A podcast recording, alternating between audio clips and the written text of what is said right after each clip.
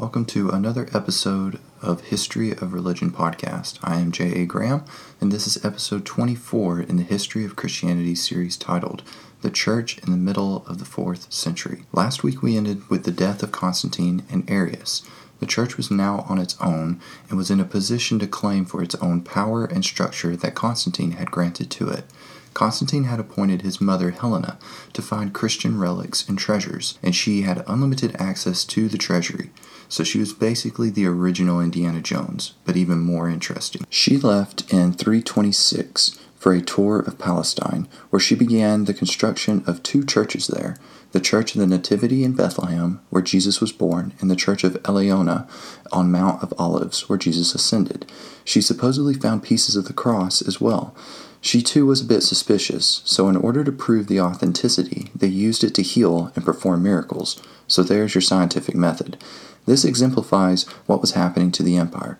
Churches were being built and new traditions founded, such as the tradition of relics and pilgrimage, which Helena exemplified. All of the new churches meant that there weren't enough bishops to even go around, so many churches did not have a bishop in charge. The solution was to use the Roman system of hierarchical structure. The local congregation was under a priest, or presbyter, who then reported to a bishop, who would be in charge of the overall jurisdiction, which was typically a city. Over time, some of these bishops became extremely influential and powerful based on their city's prominence and their own political shrewdness. The result was some bishops became supreme bishops or patriarchs, which is Greek for fatherly rulers. Five positions rose to prominence in the empire Rome, Alexandria, Antioch, Jerusalem, and Constantinople. They were all considered equal among each other and would have more solidified jurisdictions in the next century. The rise and fall of these cities will set the course of Christianity in its modern form. The segmenting of the church was not simply political, but cultural. Up until Constantine, almost all of the worship services had been in Greek, which was the language of the early church and what the New Testament was written in. However, by the 350s, the western half of the empire had transitioned to Latin. In Syria, the churches switched to Syriac, and in Egypt, the language went to Coptic.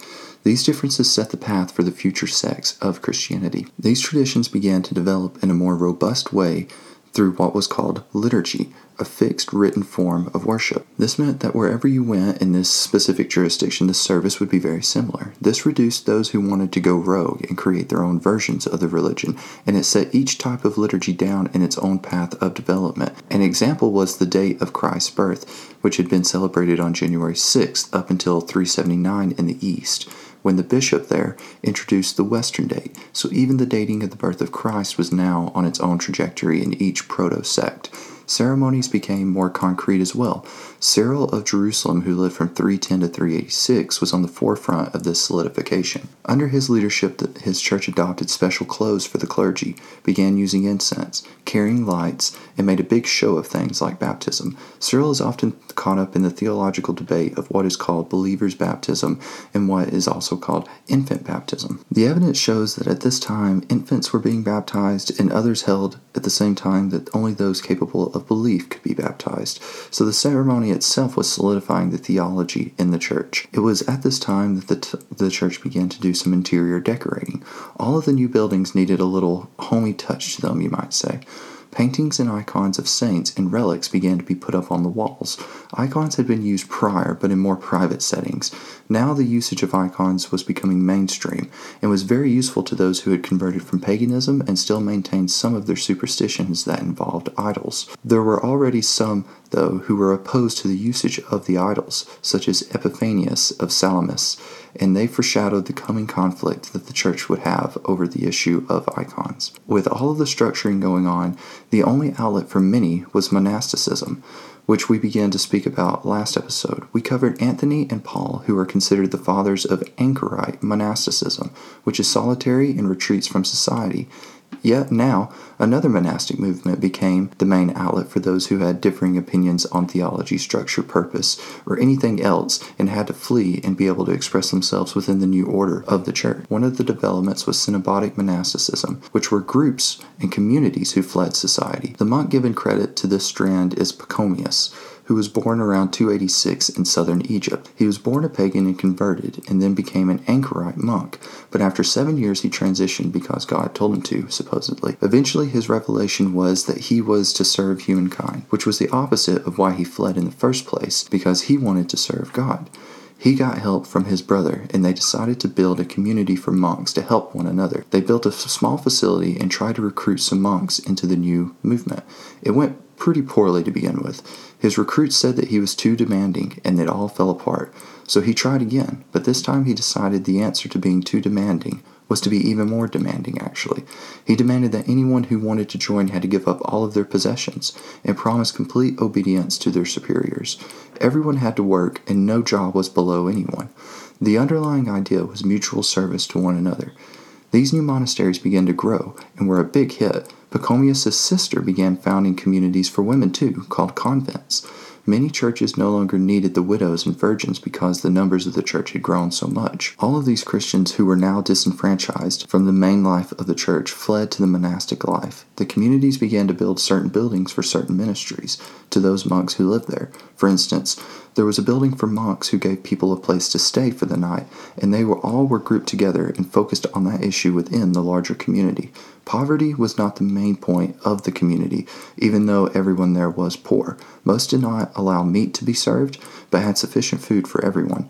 Over time, each sect of monastic life developed and became popular in its own right. Monasticism was able to spread through the efforts of outside of monasticism. We saw last episode how it was Athanasius and St. Jerome who told stories of Anthony and Paul and helped to spread their message. The same template would continue for a century or so. Martin of Tours was an extremely influential monk who was born around 335 in modern day Hungary. He converted late in his life and his family was not happy, so they forced him into the military of Julian, who is now known as the apostate. While serving there, Martin was approached by a starving beggar who had no clothes and asked him for alms. Martin did not have anything, so he cut his coat into two and gave him part of it. Later, he had a dream where God told him a passage in the New Testament. Quote, Inasmuch as you did unto the least of these, my brethren, you did to me. End quote. Martin had such influence that this is where the word chapel comes from. A piece of his cape, or capella in Latin, was kept in a church for centuries, and the church became known as the chapel, and those in it as chaplains. Another famous monk was Moses the Black, who was from Ethiopia. He was a massive fellow who was an escaped slave. He turned to robbery on the trade routes after he escaped. He participated in raids on monasteries, and while raiding one, he met a monk who convicted him of his sins and he converted. He dedicated his life to nonviolence from then on and was murdered in raids by barbarians later in life.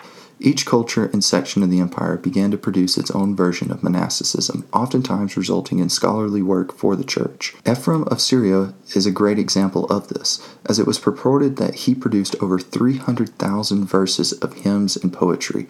This leads us to the development of distinct churches like the Syriac and Coptic sects, who began writing in their own language more and more producing their own liturgy, as we have already seen. Over time, the writing and development led to people like John Cassian, who lived from 360 to 435. He wrote works outlining rules and methods for how monasteries should function. But that is not until the beginning of the 5th century, so we will have to leave monasticism again here and pick it up on it and pick up on it later.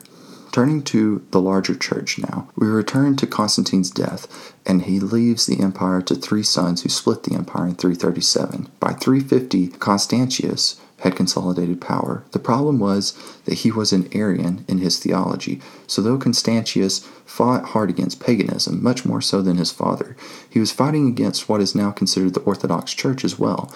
Athanasius and others had fled to Rome to hide from persecution of Arians and other bishops in the East. The issues were not simply the essence of who Christ was, but what books of the Church were to be accepted as well. Athanasius writes a letter in 367 called the Easter Letter.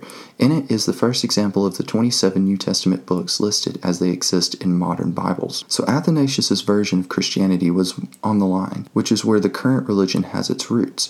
Things got worse for the church in 361 when Julian became emperor. Julian was raised a Christian but went off to study Greco Roman philosophy in Athens. He lost his faith along the way and turned on Christianity in a harsh manner. He tried to turn the empire back to its old pagan gods. In the grand narrative, he was nothing more than a death throe of the old Roman paganism, but those who lived through it felt him as a real threat in the present. Athanasius died in 373 with Christianity continually being attacked from the outside and from within. The next chapter of the church is written by what are called the Cappadocian Fathers, three men from the area of Cappadocia.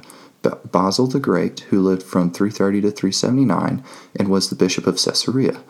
Basil's little brother named Gregory of Nyssa, who lived from 335 to 395, and a friend of the brothers named Gregory of Nazianzus, who lived from 329 to 389 and became the patriarch of Constantinople.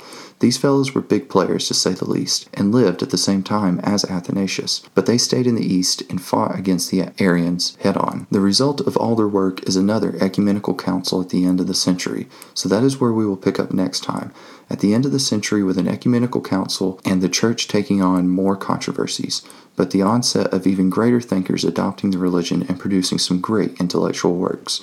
So I hope to see you then here on the History of Religion podcast.